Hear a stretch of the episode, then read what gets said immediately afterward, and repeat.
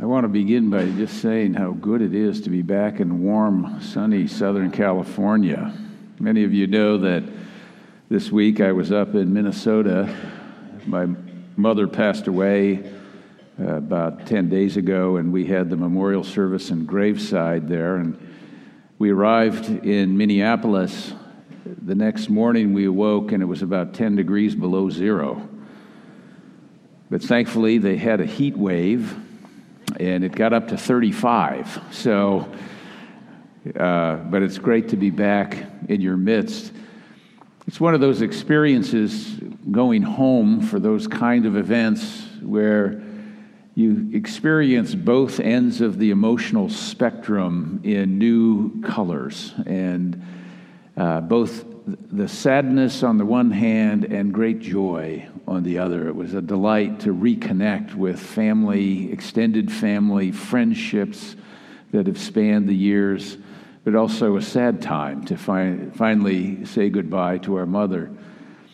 What we have in our text this morning is one of those experiences in life that, that exceeds our normal range of emotions.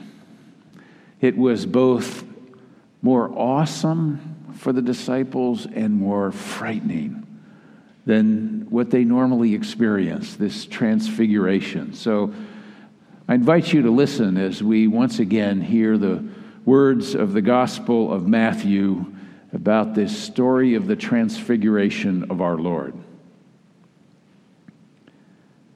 Six days later, Jesus took with him Peter and James and his brother John and led them up a high mountain by themselves. And he, Jesus, was transfigured before them. His face shone like the sun, his clothes became dazzling white. And suddenly there appeared to them Moses and Elijah talking with them. Then Peter said to Jesus, Lord, it's, it's good for us to be here. If you wish, I'll make three dwellings here one for you, one for Moses, one for Elijah. While he was still speaking, suddenly a bright cloud overshadowed them, and from the cloud a voice. And it said, This is my Son, the beloved, with whom I'm well pleased. Listen to him.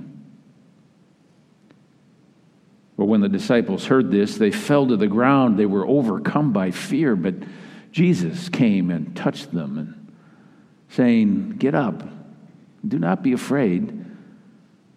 And when they looked up, they saw no one except Jesus himself alone. As they were coming down the mountain, Jesus ordered them, Tell no one about the vision until after the Son of Man has been raised from the dead. This is the word of the Lord.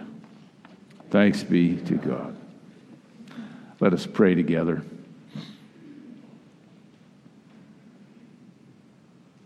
And so, God, we have come to hear your word.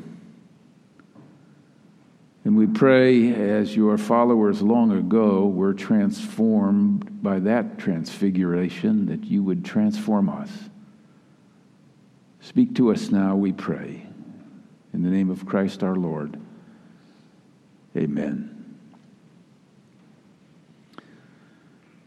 Thank God for mountaintop experiences. Occasionally, we get these opportunities in life to just catch a glimpse of the future from some vantage point that we don't normally occupy.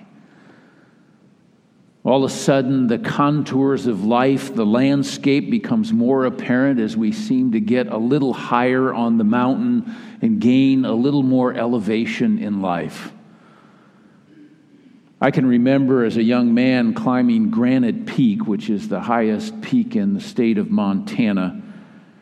For several years, I led backpacking trips in Montana in both the Spanish Peak mountain range and in the Beartooth Mountains. And you get to a peak like that, and you feel as if you're on top of the world because every direction you look, there's other mountain peaks below you. There's mountain ranges and rivers and valleys everywhere below you. Fascinating. It's awesome. Thank God for mountaintop experiences. In life, they come in a variety of forms. Yesterday was, I understand, opening day for the baseball season, the Little League season here in San Marino. For our kids, that's a great mountaintop experience. The first day of school, a family baptism, as we'll have here in our classic service this morning, or making the team or receiving a letter of admission to a school or the college of your choice, graduation, your first job, a promotion, a wedding, the birth of a child, all of those can be remarkable mountaintop experiences where there's a convergence of things in your life and you feel it comes together in a way you've never seen before. Prayers are answered. It's a day of celebration and new beginning.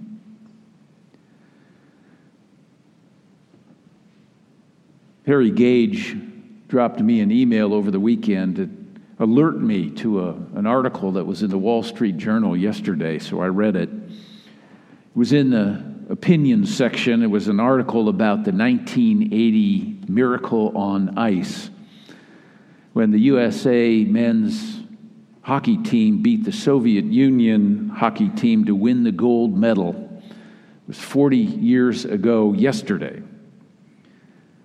One player on the team was a friend of mine, a kid that was in my youth group when he was in high school, Mike Ramsey. And the coach of that team, Herb Brooks, had previously been the coach of the University of Minnesota hockey team. And we had a mutual acquaintance, and on one occasion, I found myself in a hospital room sit, sitting with Herb Brooks on the opposite side of the bed with our mutual friend it was a memorable experience, I'm sure, more for me than for him. But not only was that gold medal win in 1980 a mountaintop experience for those kids on that team, it was a mountaintop experience for the entire country, according to the article yesterday. These children, really, I think my good friend was 20 years old at the time. Upset this five time champion team from the Soviet Union through sheer grit and determination and remarkable physical conditioning. But according to the article, it marked a transition in the malaise of the United States between the 1970s and the optimism of the 1980s. Our text today tells about this joyful mountaintop experience for the followers of Christ, where all of a sudden all that is sacred became mysteriously real and tangible. For a brief moment, they saw things clearly. Despite that fact, the bumbling disciples, they didn't quite know what to do or say Peter starts spouting something off about building these tabernacles until he's finally silenced from this voice from heaven that says, This is my son, my chosen. Listen to him. So they head down from that mountaintop experience and they get back into the challenges of life and ministry in the valley below with the instructions not to say anything else about that vision until after his death and resurrection. So here's Peter, James, and John trying to describe the indescribable, a transforming moment in their lives when Jesus was transfigured right before their very eyes. This window behind me as a depiction, an artist's rendering of that transforming moment. And our forebears here in this congregation thought that that story is significant enough to commit this huge window in front of you to that retelling with Christ the King up above, that our vision would be lifted as we come into worship here in this sanctuary. The word transfigured in the Greek is a familiar word to us from our study of biology. It's simply the word metamorphosis. We learn about that in our first year of biology that insects and plants change form. They go from an embryonic state, immature, to an adult form in the course of maturing. And the story of the Transfiguration reminds us there's a changed kind of form, a metamorphosis that needs to happen in our understanding of who Jesus is. It's essential for faith, it's essential for ministry. And wherever the word metamorphosis is used in the Bible, it's used in the passive, even in the story of the Transfiguration. It's not something we do or can do for ourselves. We can allow it to happen, we can resist it happening, but the initiative comes from God. The disciples are forced to see their Lord in this new light revealed behind this cloud of unknowing. The story reveals what Paul later writes about that Jesus is the ultimate revelation and representation of God. He's the image of the invisible God. Jesus discloses God with a human face. Listen to him, says the voice from heaven. So thank God for mountaintop experiences where we have a chance to see things more clearly but that, frankly, is not where we live most of the time. We live in the valley below. We get to see life from the summit once in a while, but we're valley dwellers at heart, where it's hard to see the forest through the trees. We take a compass heading, we hope we're on the right road, making our way through the forest of life this week, we begin the journey of Lent with Ash Wednesday, and we remember that the way of Christ is the way of the cross. So, life and ministry is not lived on the mountaintops, but in the day to day challenge, often slogging through the difficulties of everyday life with our eyes fixed on something above. On the mountain, when we have those great experiences, we're maybe in danger of believing too much. But the converse is also true. In the valley, we're often in danger of believing too little. Some moments only need to happen once, and they change everything. Columbus only had to sail across the Atlantic once and it opened up the whole new world. Charles Lindbergh only flew across the ocean once, and everything changed with regard to flight. And the first time the astronaut Neil Armstrong stepped onto the surface of the moon, everything changed in terms of space and planetary exploration. And those moments like that do come in different ways when the future is made sort of present and real. But who could really stand much of those moments?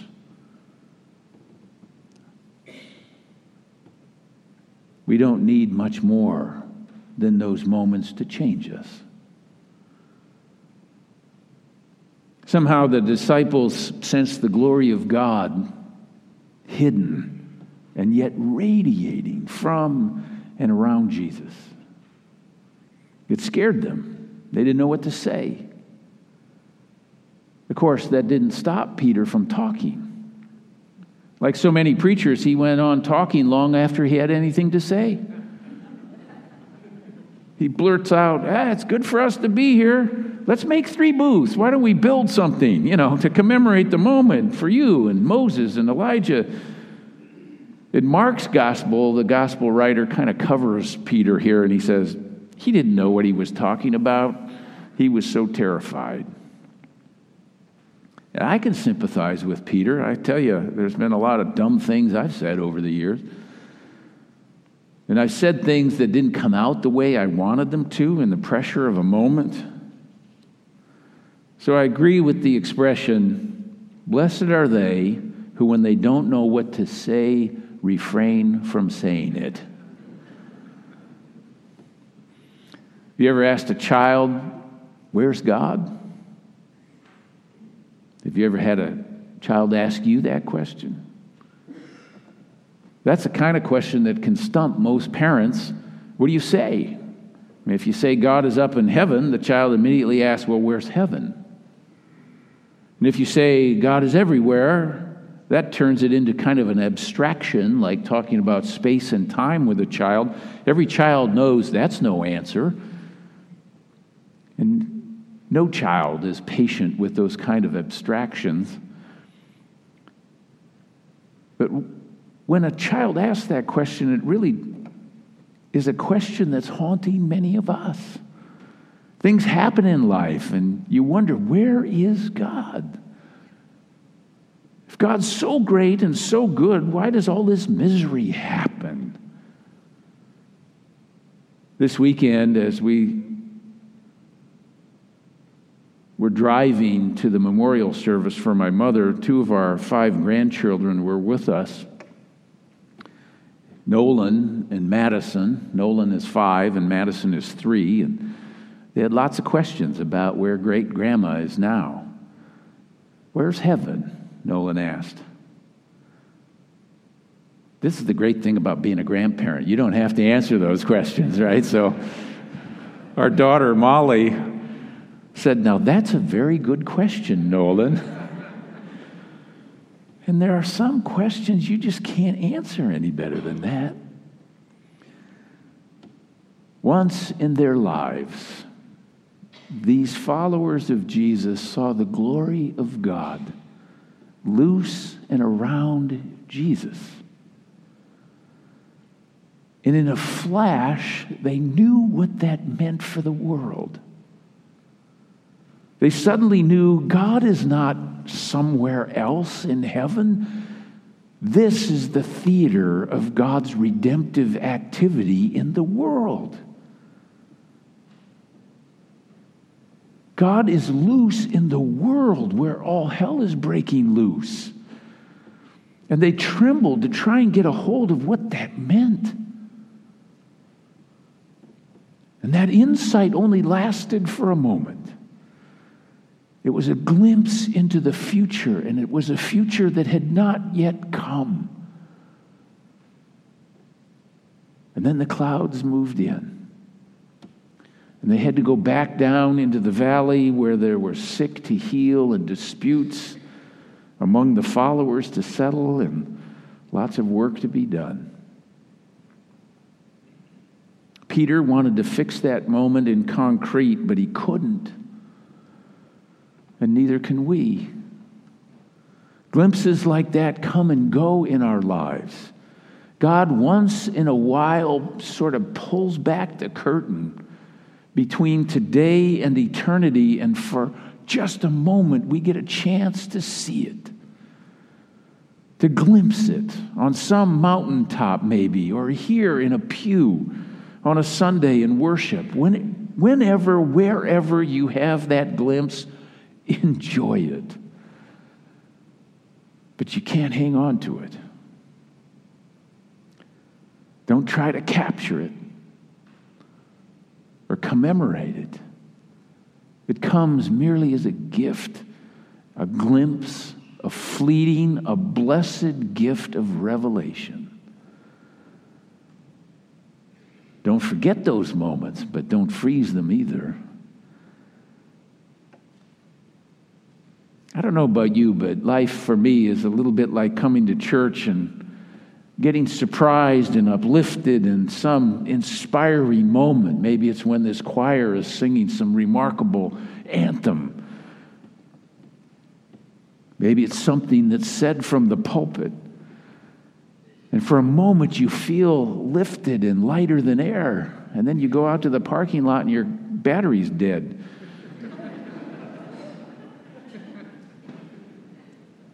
Mean, life in the valley just doesn't seem to go away. Still, I find I can go back to work on Monday just a little different by what happens here.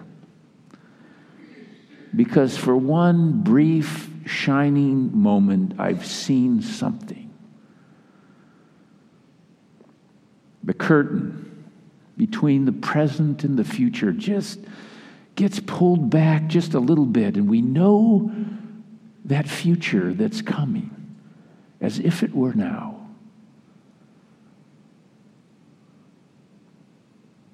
This is my son. Listen to him. And I think I see what shook him up so much. Fear of the Lord is one way of saying that I suddenly see that I live in this moral universe that simply will not tolerate some things because of God. A society that puts its own glory above its goodness begins to unravel because God's in this world. A church that simply affirms the values of the surrounding culture in which it lives is on its way to oblivion because God is in this world. A life that loses confidence in the highest ideals can destroy itself by the lowest level we come to expect because God is in this world. It's not that God is mean or vindictive, but God is just too good to let people do whatever they think they want to do. This is my son. Listen to him. So the question is will I listen to him when life begins to close in on me and I'm in some dark moment of eclipse and everything shouts despair around me? Will I listen for the voice of that one who was a man of sorrow and acquainted with grief? And will I listen when I feel on top of the world? Everything is going great in life. When I have things under control, will I listen then? I think that seems to be the question that hangs in the air from this text. This is my son. You've caught a glimpse of his glory. Now, Will you listen to him?